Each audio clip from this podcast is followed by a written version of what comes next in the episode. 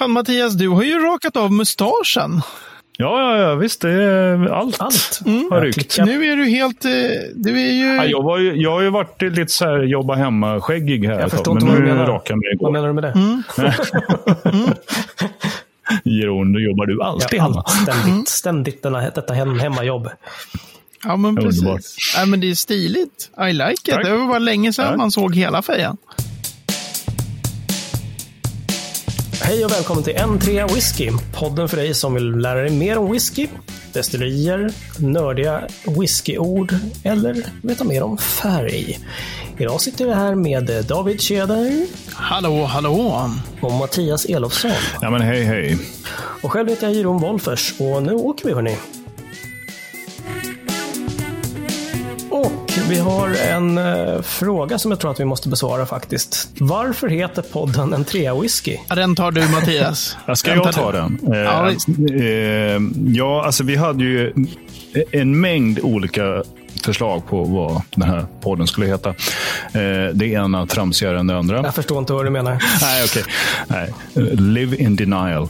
Nej, men sen, eh, sen var det väl någon som kläckte eh, att eh, en trea whisky, det är ju liksom en, en lagom stor dram som man häng, häller upp. Alltså en liten glas whisky. Tre centiliter, det är lagom mycket. Vi är tre som gör podden. Så, att, eh, så, så var det ja, en offsed liksom. Ja, det behöver inte vara krångligare än så. En trea whisky. Jag går vidare med en Ja. helt annan fråga, en lite mer eh, whisky-relaterad sak. För så här var det. Jag eh, fick ju någon gång, jag minns inte när, av dig David, ett sample. Eh, och det här den heter Old Particular Grain from Cameron Bridge. Och när jag fortsatte läsa etiketten så var det liksom som att här har någon skrivit allvarligt fel. Eh, den är alltså 25 år gammal och håller 60,6 procent alkohol. Good lord. Och då kände jag så här, vänta, Angels share, det avdunstar lite alkohol. Så vad hände med de här änglarna? Var de liksom redan packade? Var de franska och strejkade? Liksom? vad, vad, vad hände här? Hur fan, alltså kan en whisky vara 25 år och 60,6 procent? Vad händer då? Har de fyllt den med 100 procent i sprit? Eh, nej, de har inte fyllt den med 100% sprit. Alltså det finns, det finns, var 97. Ja, precis. Nej, men det finns, en, det finns en rad olika möjligheter här. Eh, när det gäller just den där virren då, om det är en grain whisky, så är det ju Mm. eh, de flesta fat när det gäller maltwhisky, de fylls på en alkoholstyrka av 63,5. Det är verkligen en fråga för en annan dag, för det, det, det kräver typ en hel utredning varför det har blivit så att man, man fyller på den styrkan. Men Ja, det, det Det är i blir alla ett fall... specialavsnitt. ja, precis, på- fyllningsavsnittet som vi ska vänta. Verkligen så.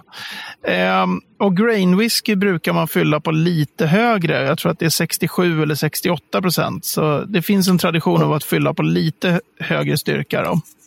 Okej, men då har den alltså legat oss från 68 säger vi då om de har, de har tagit i. Det var någon som var lite jävlig på jobbet. 69 procent och sen känner legat 25 år. Vad hände? Ja, och då är det ju så här att den eh, var någonstans i lagerhuset som, en givet, som ett givet fat ligger spelar väldigt stor roll för eh, hur mycket alkohol det tappar över tid.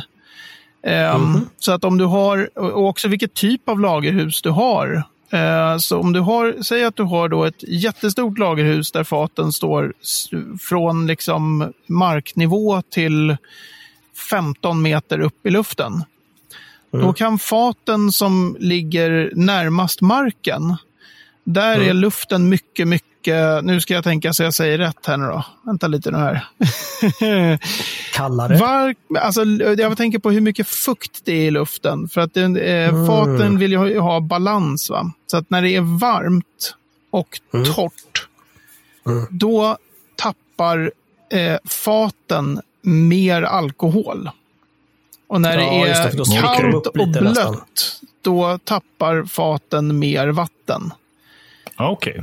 Eh, så att du kan, du kan i Okej. ett och samma lagerhus så kan du ha då att faten som är längst ner på marknivå, de kan få mindre och mindre alkohol över tid, men faten som ligger högst upp, de kan du då fylla på 63,5 procent. Och så går det 20 år och så är de faten på 60 procent. Mm, Okej, det är inte det som har hänt här antagligen. Då. Ja, det är ovanligt i Skottland med de där riktigt, riktigt höga, eh, väldigt varma. Det är inte ett särskilt hett land liksom. Eh, så den har förmodligen fyllts på lite mer än 63,5 och sen så har den då inte legat i ett sånt här eh, dunnage warehouse där, där man tappar mycket alkohol utan i ett sånt eh, lagerhus där de har stått högt helt enkelt, just det här fatet. Så det är liksom vattnet som har dunstat. Och alkoholen precis. liksom blir kvar i... Precis, den har tappat relativt sett mer eh, vatten då än alkohol. En liten off topic här då, för att det finns ju en del indisk whisky som är liksom klar och god och färdig på så här tre år och två dagar. Har det någonting med klimatet att göra där då? Ja, just det. det då, då har man med den här att ju, ju varmare klimatet är som fatet ligger i, om man säger grovt sett, då, ju varmare ju fortare går det. Mm. Eh, eh, och ju varmare, desto mer sån här angels share, då, änglarna, änglarnas andel, eh, får man. Så de, de tappar väldigt mycket mer vätska helt enkelt. Ja. Eh, så så skottarna kommer ju alltid säga det bästa sättet att lagra whisky det är i jämn och, temperatur och lite kallt klimat. Som av en slump är det jämn temperatur och kallt klimat i Skottland. Det, Och sen i. Indien så sitter de där och bara, okej, vi har liksom 40 grader i våra lagerhus. Och då kommer de Och säga, det här 97 är, procents luftfuktighet. ja, men så här, Ja, det här minst. är det absolut bästa för att, för att göra whisky. Så att, Mm. men, men i princip så kan rätt, man säga att, nej precis, ingen har rätt skulle jag säga. Men, men det blir ju det blir färdigt väldigt mycket fortare när det är, är hett. Så är det ju. Mm. Okej. Mm. Mm. Och eh, jag som verkligen trodde att de hade faktiskt skrivit fel på den här etiketten först. Eh, när vi öppnade och smakade på den ska jag intyga att de hade nog faktiskt rätt. Mm. den var gruvligt stark. Eh, kompisen som jag bjöd sa väl någonting om nagellax remover och ja, Mm. jag råkade väl också doppa näsan lite djupt i det där glaset. Så att, Men var den god? Alltså, ja, det, det var den väl helt okej. Den var liksom väldigt, väldigt mild i, i sina smaker. Det var verkligen ingen, eh, ingen smakexplosion på något sätt. Så när man kom förbi den där väggen av, av eh, alkohol. Liksom. Så, Ja, ehm, ja. så var den väldigt, väldigt mild och, och, och trevlig. Lite... Det, är ju- det där är ju också, ja precis, lite vanilj. Det där är ju, är ju också en single grain då. Grain whisky är ju mycket mildare och inte lika kraftig och sådär. Mm. Men en, en rolig grej med alkoholstyrka och whisky tycker jag är att du kan ha en whisky som är, vad var den där på, 60? 60,6. Ja, du kan ha en whisky som är, eh, säg, sju år gammal på 60,6 procent. Och som är fruktansvärt spritig. Och sen har du en whisky som är 30 år och 60,6. Och den är inte alls lika spritig. Alltså det, det, det är bara så här med ålder så eh, har det kommit så mycket annat med Ja. i, i, i whiskyn. Jag antar att det är någon- en kemisk grej. Liksom, att det är så här, den, precis samma alkostyrka är inte alls lika besvärande vid olika åldrar. Det är, Vad det är fascinerande. Ja. Ja, verkligen så. Ja. Coolt, så ja, men då fick jag svar på den. Då var det inte jag som hade blivit galen eller någon som hade skrivit fel på den här lappen. Nej. Det, det var verkligen sådär. Men jag har ju lärt mig om Angels Share. Hallå? det var inte rätt. Nej. You must unlearn what you have learned. Ja, Exakt, men som ja. så mycket annat så är det, det finns, det finns eh, alltid, liksom, men så kan det ibland vara så här. Just det. Det är lurigt. Just det. Nej, det var ju väldigt kul. Vad roligt. Det här för oss ju lite osökt in på eh, nästa ämne som jag tänkte ja, att vi skulle snacka om. Och det är eh, frågan, är äldre whisky bättre? Hur långt är ett snöre? Ja, så här ungefär, eller vad- vadå? Ja, Alltså, men liksom, vad- Finns det ett svar på det egentligen? David, du som vet. Ja, men jag, jag tänkte först bolla tillbaka den lite till er, lite fräckt sådär. Vad är er erfarenhet? Så, jag har ju provat galet mycket mer och, och, och, och mer verkligen provat, provat. Vad tycker ni liksom att det brukar vara så här? Skrytlagom alltså. Ja, men, jag är ju toknörden här i sammanhanget. Jo, men, men, men om er erfarenhet är så här att liksom oh, den här var 18 år, den här var verkligen bättre? Eller hur, hur har ni, vad är era erfarenheter så bara? Ja, alltså jag har, ju, jag har ju druckit en del whisky som är väldigt ung, som jag tycker är väldigt god. Sen är om den, om den objektivt sett är bra eller dålig, det är liksom ointressant för min del. Eh, det kan ju vara fyra år och smaka helt fantastiskt. Sen har jag ju smakat några, antagligen hemma hos dig, eh, som är riktigt, riktigt gamla. Och de är ju bra på ett annat sätt, skulle jag vilja säga. För det, mm. liksom, det finns ju en, en komplexitet i alla smaker och liksom någonting annat som händer. Sen har jag mm. faktiskt också smakat en del på, på mässor och sådär. Riktigt gamla grejer som bara, bara ja, var väl, ja, men det var också var väl, god. Var väl okej. Okay. Sådär. Så inget speciellt. Mm. Ja, men jag håller med Mattias. Jag tror att merparten av den whiskyn som man kanske, som jag också har druckit, den är väl liksom standardbuteljerings liksom mellan 10-12 eh, någonstans ditåt som de flesta verkar ha strävat efter. Men eh, jag tycker det var jävligt häftigt att dricka liksom yngre grejer som är, är de är jävligt roliga på sitt sätt. Um, och ibland, numera tycker jag man blir lite mm. förvånad när man får prova, eh, vad var det vi fick prova, någon, mack, nej, någon high coast tror jag som var tre år och två dagar, var det du sa Mattias? Nej men väldigt ung och, och ändå smakade väldigt, väldigt bra. Men det är klart att det mm. kan bli an, andra saker som du säger med, med äldre whisky. Frågan är ju mm. bara nästan gjord för att provocera lite grann. För att det, många tycker ju fortfarande så. Det är klart att det, man kan ha andakt liksom nästan över någonting som är gammalt.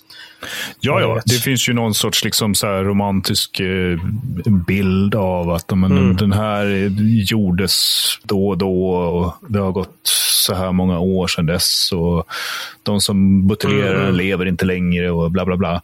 Sådär. Mm. Ja, precis, det, är, det, är häftigt. Alltså, det blir mer en historia. Sen om det vad det har för påverkan av liksom, drickupplevelsen, det, det är ju jättesubjektivt. Mm. Mm.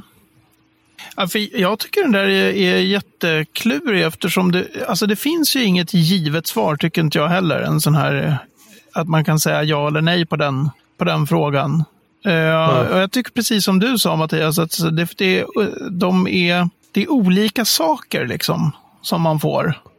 Det är olika djur. Ja, precis. Så eh, jag, jag tror att, att om man skulle eh, prova liksom 48-åringar och, och 40-25-åringar och så skulle man eh, ge dem enbart till sådana där människor som jag själv som sätter poäng och så, så skulle vi inte veta åldern Alltså det skulle vara helt blint. Mm. Då mm. tror jag liksom att de där äldre whiskyerna kommer förmodligen i snitt få högre snitt. De kommer få högre betyg generellt. Men mm. därför att man tycker att det är häftigt med de här, när, det, när den, det som händer efter väldigt lång tid med det här, liksom att det är så många nyanser och grejer. Mm. Men det finns ju otroligt mycket gammal dålig whisky. Och det finns otroligt mycket ung svinbra whisky. Ja. Så att det är verkligen inget eh, kvalitetstecken när det står liksom 25 eller... Det är också gränsen lite grann med så här, vad som är, vad är gammal whisky. Eh, är, det vid, ja. är det vid 30? ja, just det. Så. Men en fråga där är ändå, liksom, att har den yngre whiskyn blivit bättre på senaste åren? Att det liksom görs mer mm. färdig whisky liksom, som är liksom 5, 6, 7 år. Jag, jag, tror man kan tänka sig så här att, att många av de destillerier som, börjar, som har börjat de senaste tio åren, de har nog haft eh, ofta, särskilt om det är Skottland, de har liksom haft konsulter som har varit där som har hjälpt dem att ta fram en sån sprit som ska mogna fort. Mm. Um, så det finns ju grejer man kan göra i produktionen och det finns specifika typer av fat man kan använda som gör att det liksom det kommer kännas som äldre än vad det är. Mm. Um, men sen om det är liksom bättre eller inte, alltså det finns ju människor som, som i princip säger att uh, allting som destillerades före 1975, då var mm. det liksom då gjordes det bra. Ja, those were the days liksom.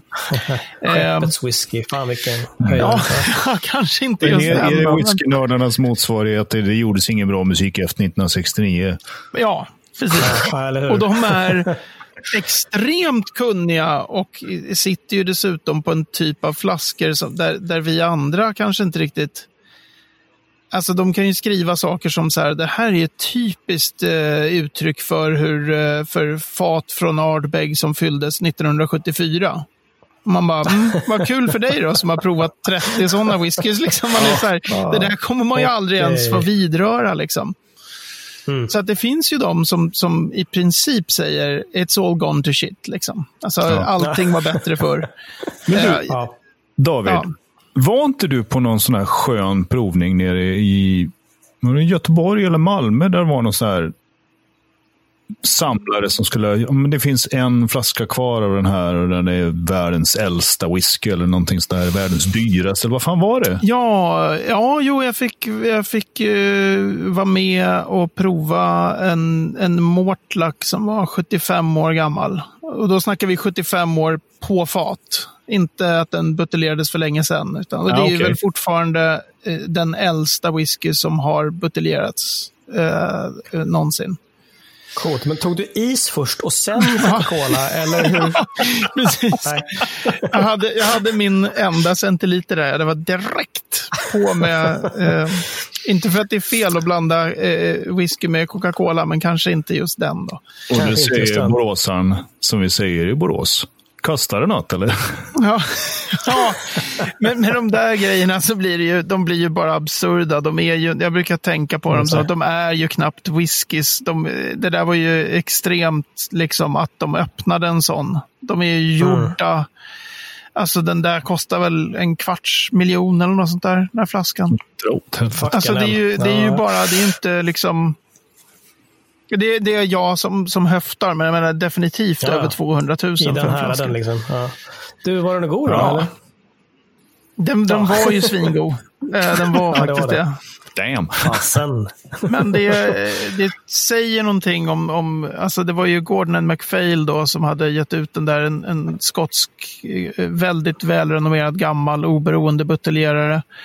De mm. hade haft koll på det där fatet eh, i, i över 20 år liksom och provat det då okay. och då. Och, eh, så att de skulle inte ge ut något som, som inte var Nej. bra. Den, Nej. Det var ju fantastiskt. Men du, jag, har, jag hugger på ett ord som du sa där. Du sa oberoende buteljerare. Vad är det? Oberoende buteljerare? Ja, alltså om man tänker så här att man är, det brukar alltid bli just det exemplet. Säg att man är Diageo eller Pernod Ricard eller de här stora ägargrupperna som, äger, eh, som mm. äger jättemånga destillerier.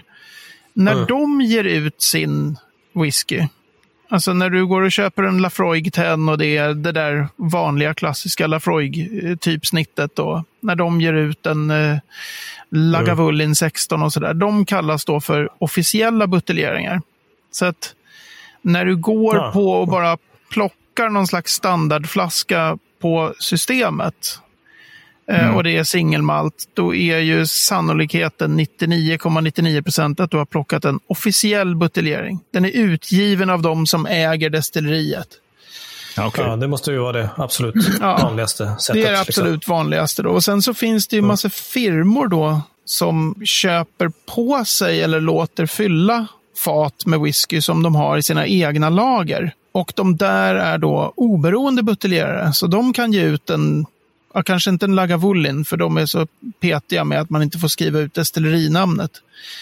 Men mm. de kan ge ut då, som Gordon MacPhail, de ger ut Springbank och Mortlack och allt vad de heter. Liksom. Springbank okay. var återigen ett dåligt exempel, för jag tror inte de ger ut så mycket Springbank. Men, eh, okay. Så att de, det står destillerinamnet eh, nästan alltid på de där utgåvorna. Eh, men det är inte de som äger destilleriet som ger ut whiskyn. Men, men, men ägarna är okej okay med det? Liksom. Ja, alltså allt fler ägare är mer och mer eh, petiga. Så att vissa destillerier är väldigt nogsamma. Alltså om, du, om du, man tittar nu till exempel har Highland Park blivit jättenoga med det där. Så att det finns massa oberoende buteljerad whisky som är så här from an Orkney distillery. Ja, och det finns typ två, eller hur är det? Ja, precis. Det finns Highland Park att skapa då. Liksom. Ja, okej. Eh, Glen Who could Morangy och be? Glen Fiddick är väl andra exempel på såna här där det, där det tror jag finns i princip nästan noll oberoende buteljeringar.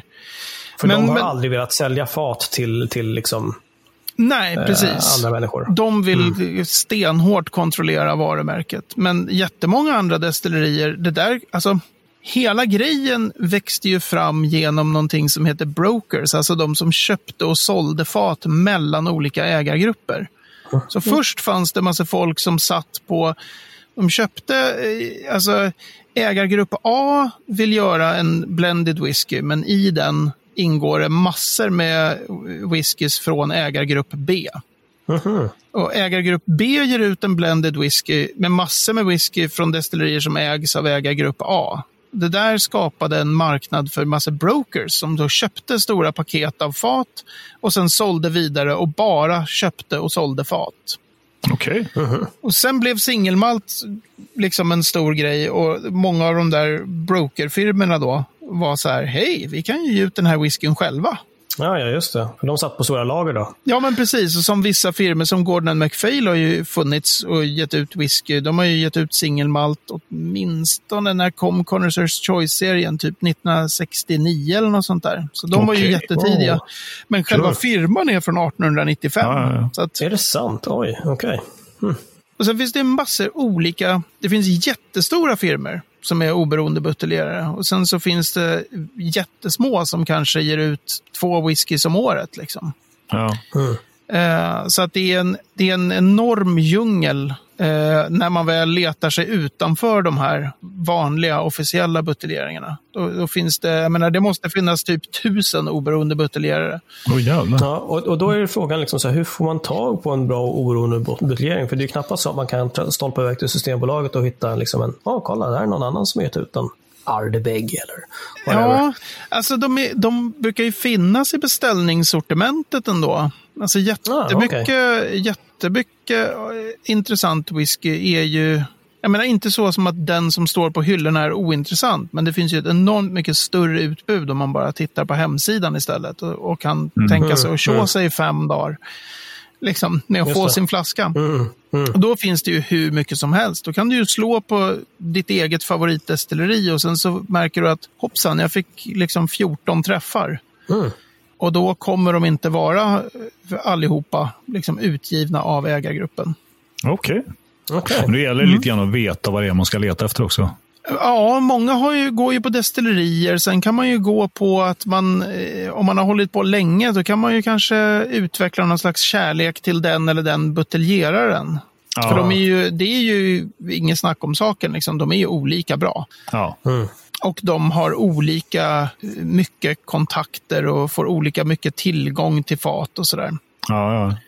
Ehm, Mm, mm. Och sen kan det, det kan ju vara bland så här, supernördar att man bara, va? Tycker du Cadenheads är en bättre oberoende buteljerare än Adelphi? Och sen så, fight, fight, fight. Liksom. Okej. Ehm, Ah, all right. Men du, hur är det? Är det väldigt mycket dyrare ofta med att...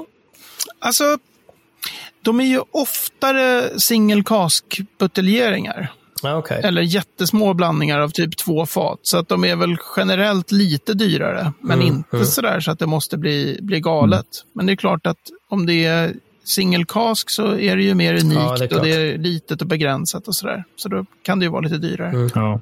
Spännande. Det Ja, kanske ja. bör provas.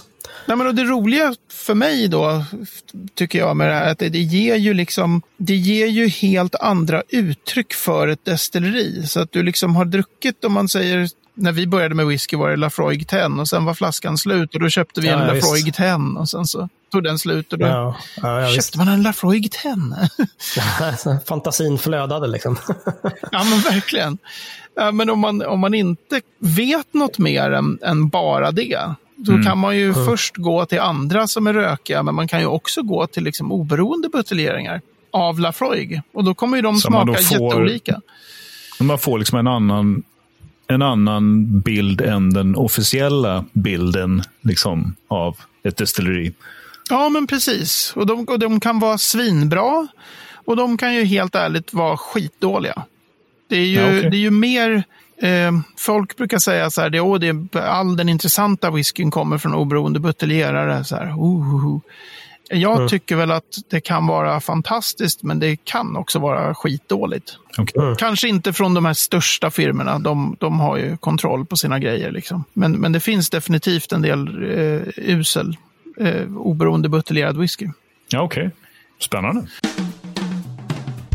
Veckans ord. Och den här veckan så vill vi att David ska prata om Hogshead. Ja, det var svinigt.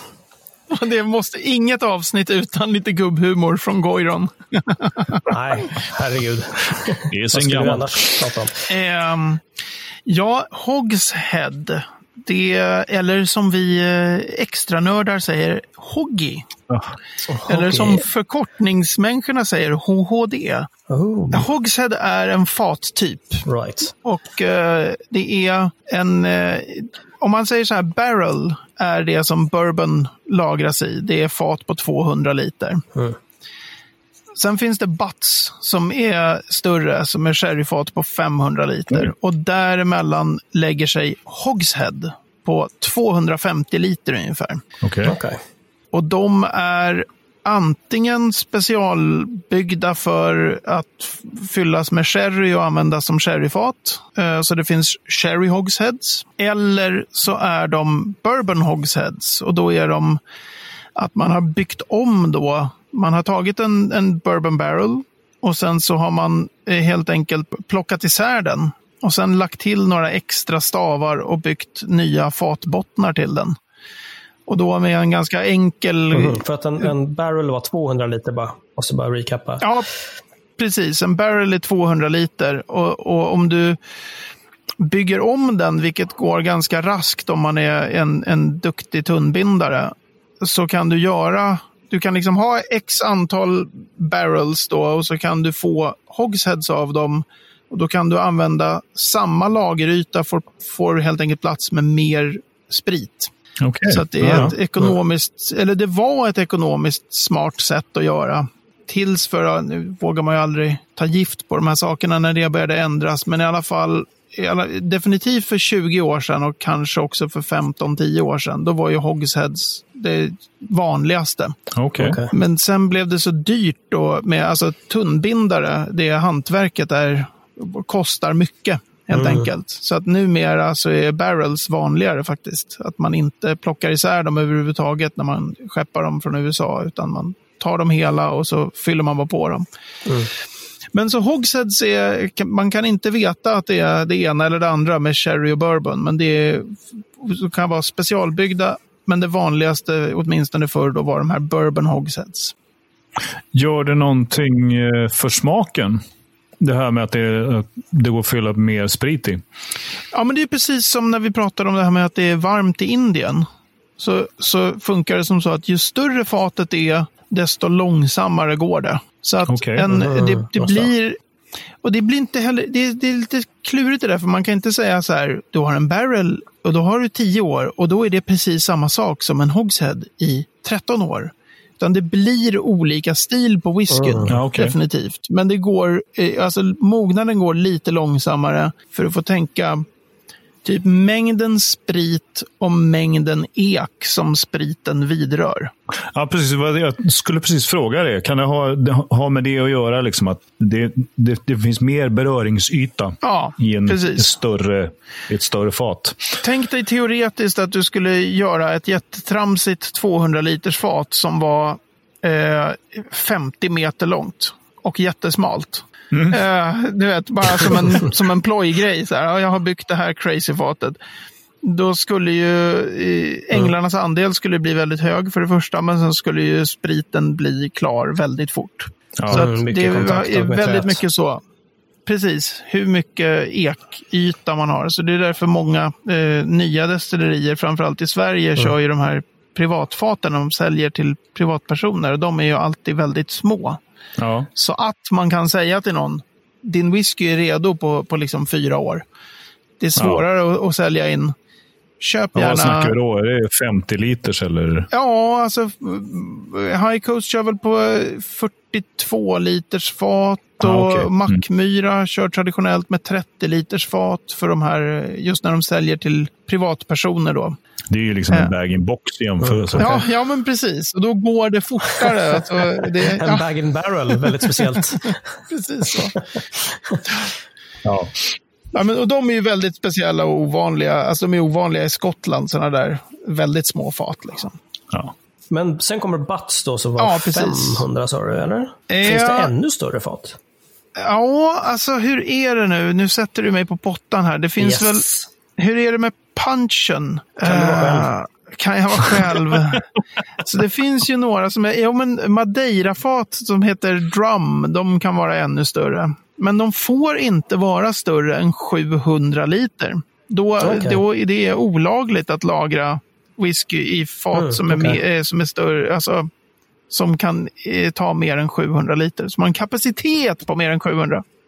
Vet du vad, det där kändes som det där kändes som en helt ny lag faktiskt skriven. Ganska, Mm. Nej. Kanske förra Nej, året. Nej, precis. det gör det faktiskt inte alls.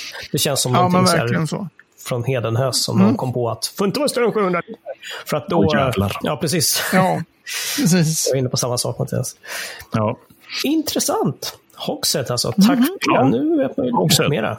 Man kan, får jag bara lägga till en grej bara Nej. för att, så att folk förstår att man slutar aldrig lära sig. Ja, kör. Det finns också sådana här läskiga saker som Dump Hogshead, Remade Hogshead och Machine Hogshead. Men det är cirka fyra personer i, i, i Sverige som bryr sig om skillnaderna mellan de där olika sorternas Hogshead. Så att Mm det, det tror jag vi bara väntar med. Ja, då har du nämnt det och så kan Ja. de fyra personerna, om de nu lyssnar på det här, Just det. skriva in eller höra av sig så kan vi ta den diskussionen. Då. Ja, precis. Ja. precis. Precis. Då kan de få berätta Ja. mer. Ja. Ja, lysande. De här fyra. Det blir ett härligt avsnitt. Och med det är vi inne på eh, veckans destilleri. Och eh, ja, vi måste ju nästan be om ursäkt. Vi eh, fuskade lite här förra gången, tror jag det var. Eh, med att eh, vi fick fem minuter på dig att snacka destilleri. Det var ju helt åt pipan. Det ska ju vara tre, det är ju så gammalt. Det är sen, det är sen jättegammalt. Eller sen, något. ända sen hela tiden nästan. Sen 20 år tillbaka har vi sagt tre minuter. Ja. Så jag vet inte vad som hände. Det, var, det blev, det blev Mm. fel helt enkelt. Eh, Mattias, har du lust att, att trycka igång tidtagare ut och berätta för David vilket destilleri han faktiskt ska berätta om? Okej David, du ska berätta om destilleriet Kavalan. Du har tre minuter från och med nu. Go, go, go! Go, go, go! Och han visar upp klockan här. Vi kör ju det här i coronatider så att vi för första gången spelar in ifrån varandra. Så att vi sitter i Google Hangout här så jag kan se den där klockan. Och där har redan 15 sekunder gått och nu måste jag berätta om Kavalan. Kavalan eh, är på ett sätt att se det eh, världens mest framgångsrika destilleri. Hur då? Jo, det är så galet ungt och så galet stort redan. Och, och säljer så, så fantastiskt bra. Eh, jag kan tänka mig att Kavalan grundades typ 2005 kanske. Oh. Oj. Eh, så det är jätte, jättenytt. Eh, ligger i Taiwan och har redan kommit att bli ett av världens största maltdestillerier i termer av kapacitet. Eh, de gjorde någon sån här eh, utbyggnation för några år sedan. Och nu kan inte jag i huvudet så här hur många pannor de har. Va? Men, men liksom, de har ju... Precis.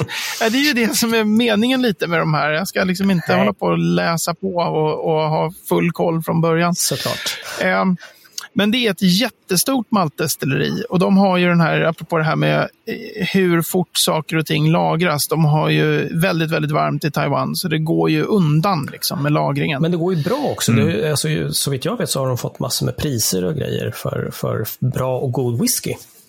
De har fått massor med priser och de har vunnit, alltså priser kan man alltid vinna men de har vunnit även väldigt så här hög prestige nörd eh, priser. Eh, eh, där, där det även är liksom inte bara såna här branschorganisationstävlingar. de är också väldigt häftiga för att de har det som kallas för core range, alltså standardutgivningen, alltså de vanligt tillgängliga flaskorna. Mm.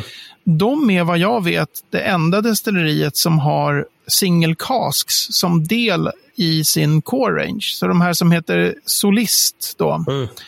Det är ju mm. single casks. Okay. Så att de har eh, Solist Cherry, Solist Bourbon, Solist Vigno Barrique.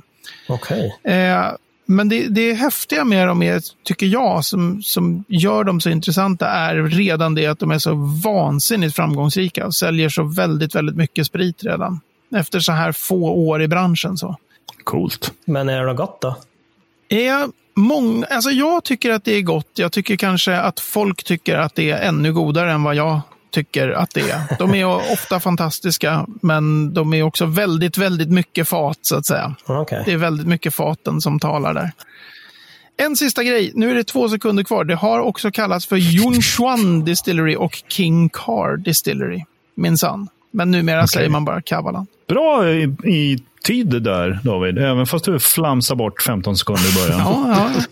Ja. Jag måste då eh, komma med en confession här, eftersom jag är lite grann the idiot abroad i gänget här. Att, eh, jag har ju alltid trott att Kavalan var finskt. Mm. Kavalan. Mm. Ja. Kavalan. Ja, ja. Så kommer du här och drämmer till med Taiwan. Ja, ja. Ja, du ser. Ja, men det är fler ja. som lär sig. Det är inte bara våra lyssnare som lär sig saker här i, Nej, i, podden. Alltså. Det är ju fantastiskt. Då får vi se till att prova denna finska whisky snart, äh, Mattias. det måste vara ett mission. Jaha. Jag tror att är det någon som har någonting att tillägga? Annars så tror jag att det här är avsnittet för idag. Uh, ingenting. Vi ska dricka finsk whisky från Taiwan och mm. sen uh, får det vara bra så. Det låter helt strålande. Uh, Absolut. Ja. Tack ska ni ha för att ni har lyssnat. ni hittar mer info om avsnittet på m3whisky.se 4. Där kan ni också komma i kontakt med oss om ni vill mejla oss och ställa frågor bara allmänna okvädningsord eller kanske ett litet hurrarop. Grabbar, säg hej då! Hej då! Vi ses. Hej!